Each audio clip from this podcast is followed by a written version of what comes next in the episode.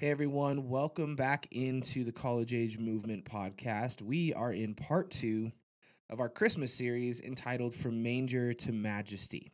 And uh, it's just this short two week series. Last week we talked about the shepherds that were alerted to the birth of Jesus. We talked about the message of Christmas, the message of Jesus being for all people, and that we need to be people who are ready to step into what Jesus is asking us to do in this season. We talked about how the Christmas season is tangibly different, that people are more receptive to the message of Jesus and the hope that he brings. Maybe you are one of those people that this has been quite the year and you're stepping back in looking for a promise, looking for hope. And we're so glad that you're joining us here.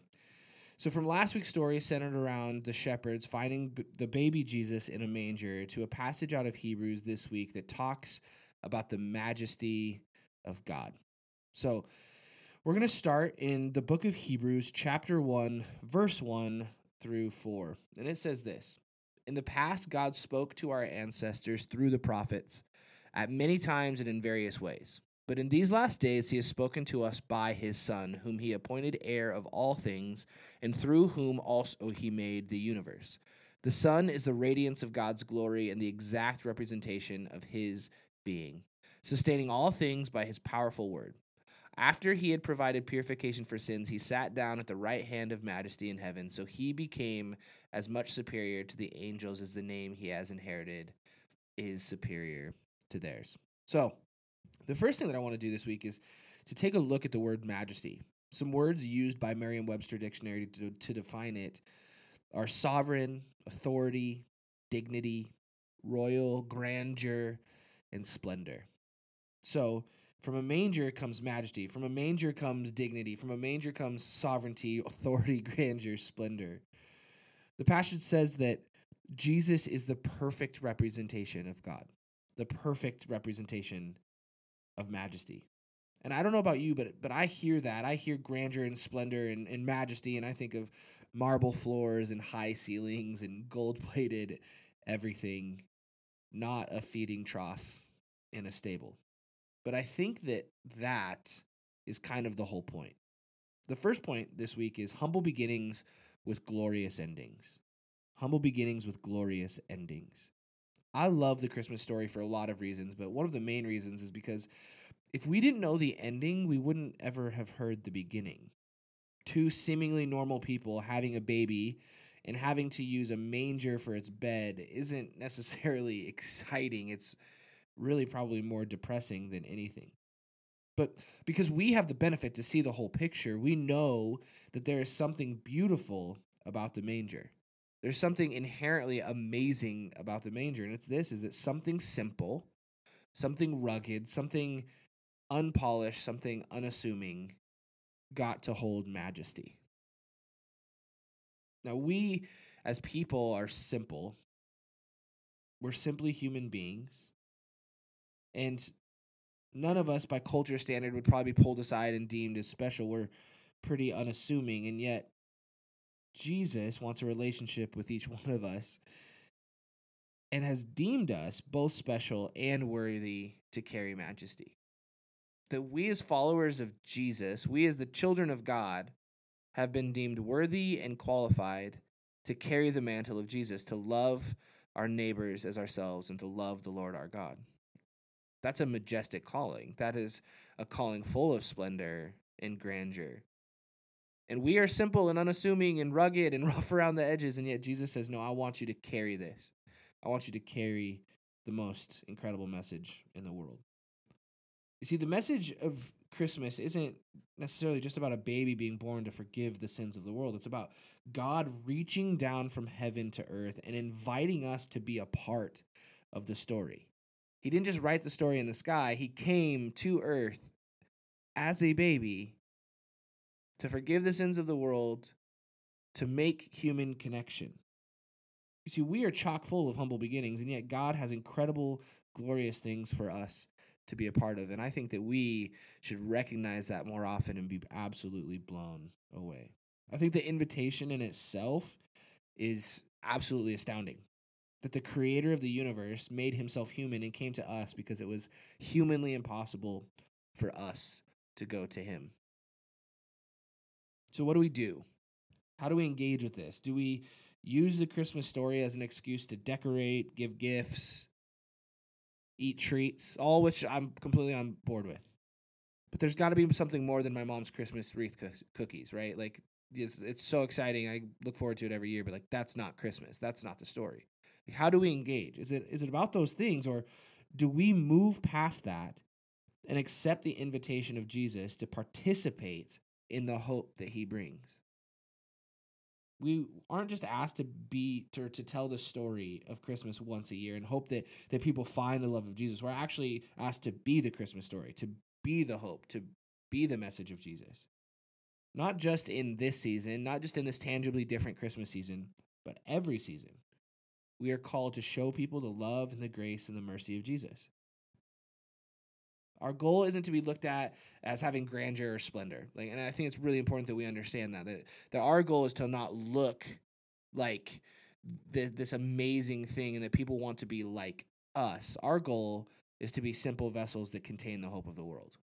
And that through us and through the words that we speak and through the actions that we take, people would see Jesus and they would say, Man, if if that guy, if Evan can carry the hope of the world through his relationship with Jesus, then I certainly can because he is rough and unassuming.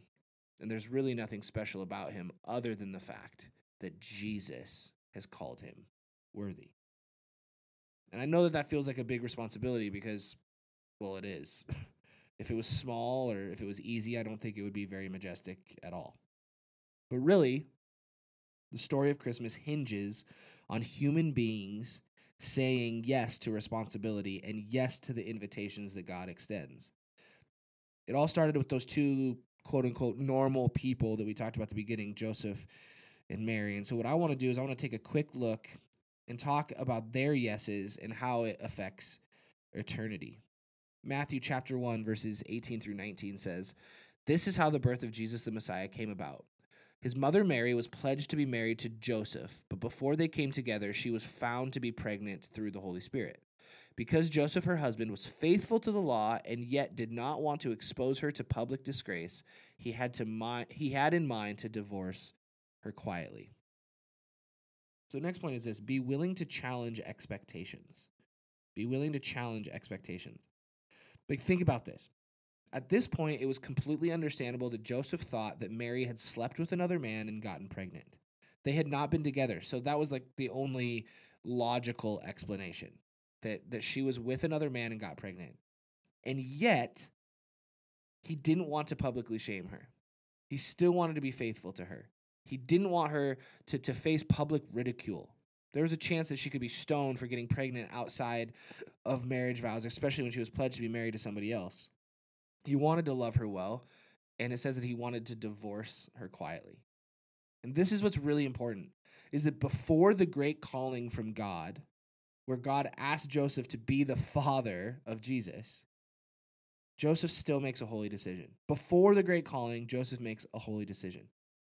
He was the type of man that made good decisions and took good steps. And I think that that's why God chose him, is that he was willing to be faithful in the little things so God knew that when he asked the big thing, Joseph would be faithful in that as well. Maybe we haven't heard a clear calling from God yet because he is waiting for us to make the right decisions leading up to it. And I'm not talking about earning our place in God's story. None of us can earn that. But I think that for our own sake, for the sake of the people around us, we have to say yes to the little things. We have to be faithful to the daily things that God has asked us before we can ever really truly be faithful in the big thing. So many of us are waiting for God to ask us to do something big, something grand, something world changing, when God is just asking us to be faithful in those simple things. I think it's important that we understand that we cannot wait for the calling to jumpstart our faithfulness. Like, well, when the call comes, when that big ask comes, when that world changing opportunity comes, I'm going to be so faithful.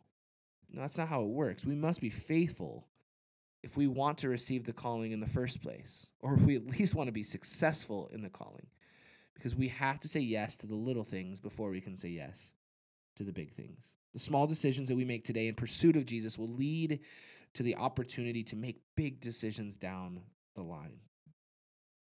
Matthew goes on to say this in verses 20 through 24. But after he had considered this, an angel of the Lord appeared to him in a dream and said, Joseph, son of David, do not be afraid to take Mary home as your wife, because what is conceived in her is from the Holy Spirit. She will give birth to a son, and you are to give him the name Jesus, because he will save his people from their sins. All this took place to fulfill what the Lord had said that through the prophet, the virgin will conceive and give birth to a son, and they will call him Emmanuel, which means God with us. When Joseph woke up, he did what the angel of the Lord had commanded him and took Mary home as his wife. The next point is this step up when called. Step up when called. Joseph listens to the Lord and does as he's asked. He continues to be faithful when the big call comes. As I read this, I really wanted to believe that I would do the same thing, but my gut tells me fear would have been my initial response, not faithfulness. That I would have let fear quench my faithfulness. But after I read it a few times, I think that the Lord knew that there was some fear in Joseph too. This faithful man still had fear because this was a huge ask. And I think that's why the angel leads out Do not be afraid, Joseph. Do not be afraid to take Mary home as your wife. See, naturally, there could have been some hesitation in Joseph, but he obeyed anyway. I think that that is why faith isn't the absence of fear. Our culture have told told us that faith and fear are completely opposites. They're they're on polar ends of the spectrum. Faith is obeying God no matter what fear may be present within us. We are human. We are going to feel, feel fear. We are going to feel hesitation towards things. I think too often we believe that faith is us boldly declaring that there is absolutely no fear. There's no fear in us. I have no hesitation about this situation or this calling or this relationship, and I'm I'm just gonna I'm, I'm just gonna go do this and, and I will do whatever and nothing will scare me, nothing will get in my way. I'm just gonna to bowl through everything in, in pursuit of Jesus. And that, that's really cute to think those things, but we all know that we will experience fear and stress and, and hesitation. I think a more bold and more realistic declaration would be this Jesus, no matter what fear I'm feeling towards this calling, no matter what fear I'm feeling towards this situation, you are greater than all my fears. So I'm going to move forward. I'm going to keep pushing ahead because I know that you are in control. And my fear doesn't have a shot against what you have to offer. That's a bold statement. That's a realistic statement. That causes us to say, even though I'm a little bit fearful, even though I'm a little bit stressed out, I still believe that God is in control and I'm going to move forward. Because if we live in this world where it's just fear or just faith, we are often going to be crippled by that fear. Our fear can work in tandem with our faith, that we would use that and our faith to propel us towards what God is asking us to do. I think Joseph is often the unsung hero of the Christmas story. We don't really hear about Joseph that much throughout scripture. But he his simple faithfulness to to both God and to his wife Mary are absolutely astounding. And, I think it's really important that, that we constantly and consistently think of Joseph when it comes to the Christmas story. And as important, if not more important, is this amazing woman named Mary. Luke chapter 1, verse 26 through 30 talks about the story of Mary interacting with the angel of God. It says this In the sixth month of Elizabeth's pregnancy, God sent the angel Gabriel to Nazareth, a town in Galilee, to a virgin pledged to be married to a man named Joseph, a descendant of David. The virgin's name was Mary. The angel went to her and said, Greetings, you who are highly favored. The Lord is with you. Mary was greatly troubled at his words and wondered what kind of greeting this might be. But the angel said to her, Do not be afraid, Mary. You have found favor with God. I just want to stop here real quick and make one point. God isn't naive to how big his asks of us can be. To both Joseph and Mary, he says, Do not be afraid, because he knows that what he is asking them to do takes extraordinary faith. What we should gather from this is that, that when God is calling us to something big, we don't have to turn around and say, God, do you understand what you're asking of me? Do you understand what kind of impact this is going to have on my life? Do you understand how hard this is going to be? He does. He absolutely does. And He is with us and He is for us through it all. That if He didn't think we were capable of the calling, He wouldn't call us to it in the first place. He, place. He's not. He's not naive to how big the asks that he placed on our lives is. But he says, with me, it's not going to be hard. My burden or my yoke is light. My burden is light. I got you. I'm with you. I'm for you. Luke goes on to say this. The angel speaking to Mary says, You will conceive and give birth to a son, and you are to call him Jesus.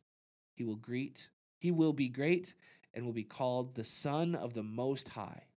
The Lord God will give him the throne of his father David, and he will reign over Jacob's descendants forever. His kingdom will never end.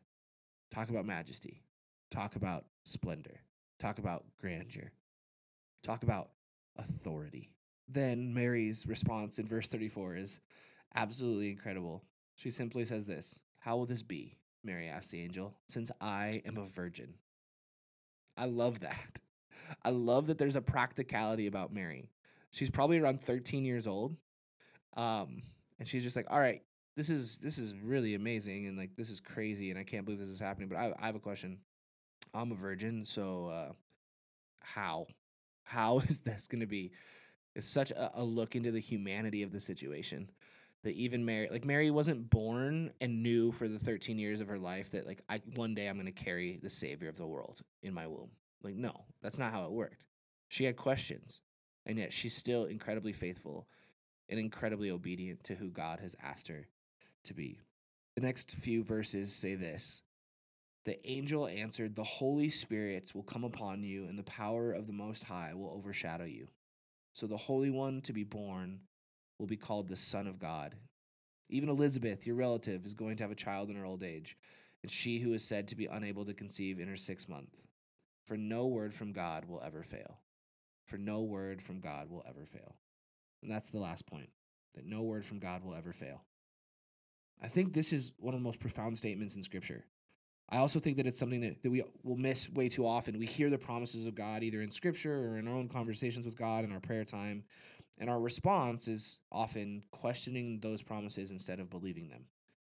We start to make lists, we start to make excuses. Like, not me, I'm not qualified, or, or definitely not them, they're not qualified, or not now, it's not, it's not the best time, or yeah, I've been trying to get ready, but I'm not ready yet. I'm not ready for the calling that you've placed on my life. I'm not ready for that promise. I'm not ready to, to carry that promise and, and the calling that you've placed in my life.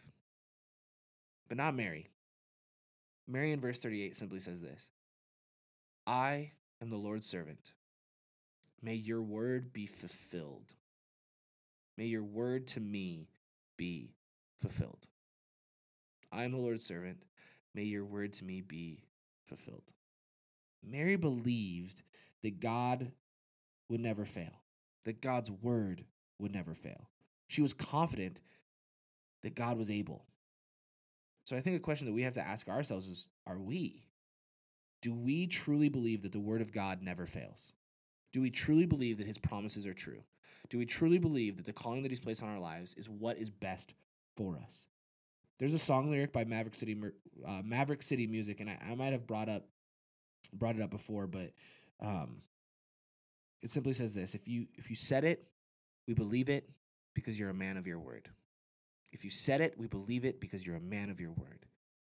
That is the type of mentality that I want to have as a follower of Jesus. If Jesus said it, then I believe it because he's a man of his word and his word never fails.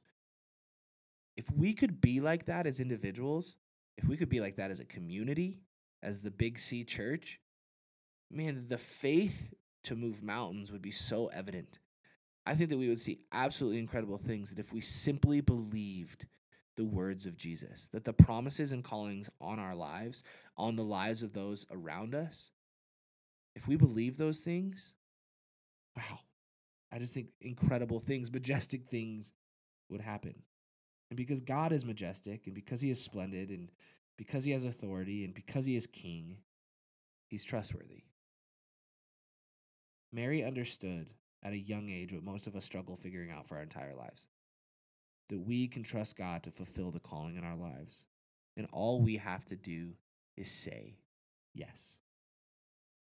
Jesus is making promises daily. He's calling us to things daily. He gives us opportunities daily. And we get the opportunity to say yes to those little things every single day so that next week, next month, next year, a decade from now, when God makes the big ask of us, we're ready because we've been faithful with little things. We've been obedient with little things. This is what I want to end with. We are imperfect people, and we can either spend all of our time disqualifying ourselves for being a part of the story, or we can understand that Jesus chooses simple people like us, just like he chose a simple manger. Well, hey, you guys, thank you so much for tuning back into the College Age Movement podcast. This will be our last podcast until January as we have a Christmas party next week, December 15th, here at Faith Chapel. If you are in Billings, we'd love to see you at the Christmas party, uh, December 15th, 7 o'clock over in the chapel. If you are not in Billings, we hope that uh, you have a fantastic holiday season. Please reach out with any prayer requests if you want to get connected in any way. We love you guys, and we'll talk to you soon.